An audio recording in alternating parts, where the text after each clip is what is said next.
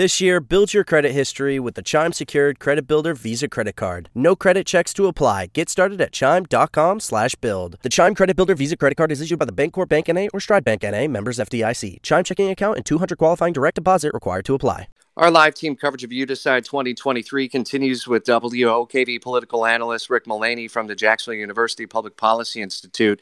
And we just heard from Daniel Davis, who finished some 14 points behind Donna Deegan. And uh, talked about the $4 million that he said was spent in uh, disparaging his name by uh, the Republican opponents, namely Leanna Cumber and political action committees. So he certainly seems focused on, um, you know, the, the challenge that lies ahead. Do you see it as he does as well that there's a clear contrast in experience and styles? And will that be the main theme of this next seven plus weeks? Well, you know, Rich, in every election, there's going to be a battle over who defines the issue, and whoever defines that issue is likely to be successful. And, and as you heard from Daniel Davis, he was talking about public safety. Last night, in his comments uh, on television, he talked about a contrast between liberal and conservative. And I think you can see you're going to listen to these campaigns as they begin to define themselves. On the Donna Deegan side, she's going to have to raise some money this time. She doesn't have the luxury in this runoff to to not raise the, more money because in the first election she did have that luxury of not having of relying on name ID. But I think she'll probably define it in a different way, and that could be status quo versus change. It could be whatever she chooses.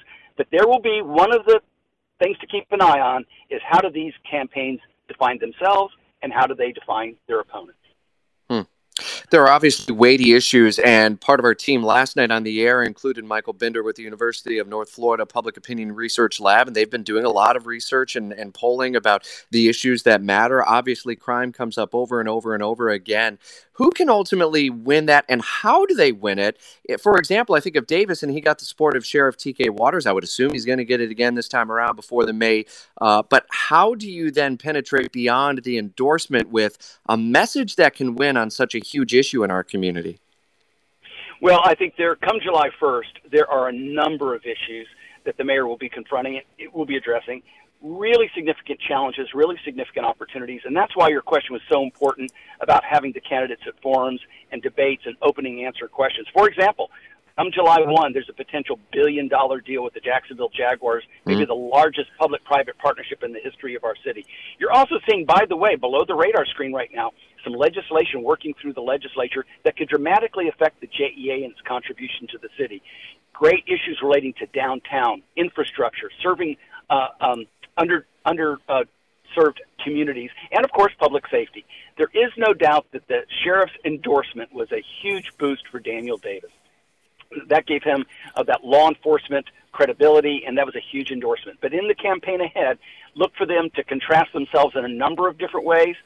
This is going to be a very hard fought election, and if history is any guide, it will be close. Keep this in mind. Since 1995, which was the first year of our unitary elections, and that means Republicans and Democrats voting together, we've had seven elections. And in those seven elections, only one has been a Democrat, and that has been Alvin Brown in 2011. So, despite the fact that Donna Deegan has a 14 point lead, on the Republican side, it was more fractured, with 16% for Al Ferraro, another 8% for Leanna Cumber. If Daniel Davis can consolidate that vote, this is a dead heat.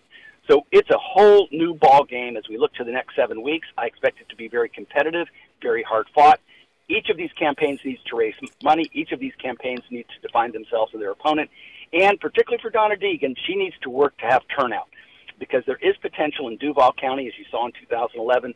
A Democrat can win in Duval County. It's been trending blue in some recent statewide and national elections. But for on her side, it's it's going to be a hard fought battle. She needs to raise money and she needs that turnout. You know, I think back to 2011, and you were a candidate in the first round of that uh, unitary election, and so you got to size up in Alvin Brown. Can she, can Donna Deegan look to Alvin Brown as, and, and what can she draw on for success for her. It really seemed as though enthusiasm against Mike Hogan, who's now the Duval Supervisor of Elections, was one of the main things that put him over the top. Certainly, you need to have a get out the vote effort. And certainly, what Alvin Brown did well is he turned out his votes. And mm. sometimes people didn't think he was as high profile in his campaign, but at the grassroots level and with different constituents, he turned them out. One of the challenges on the Democratic side is to turn out that vote What we saw yesterday was that going into election day, as we've seen in recent years, the Democrats actually had a lead of four or 5,000 votes going into election day. But on election day, Republicans turned out in larger numbers, giving a Republican advantage overall. If that happens again in May, that is advantage Daniel Davis. For Donna Deegan, she needs to get out the vote. That's going to be one of the keys if she wants to be successful come May 16th.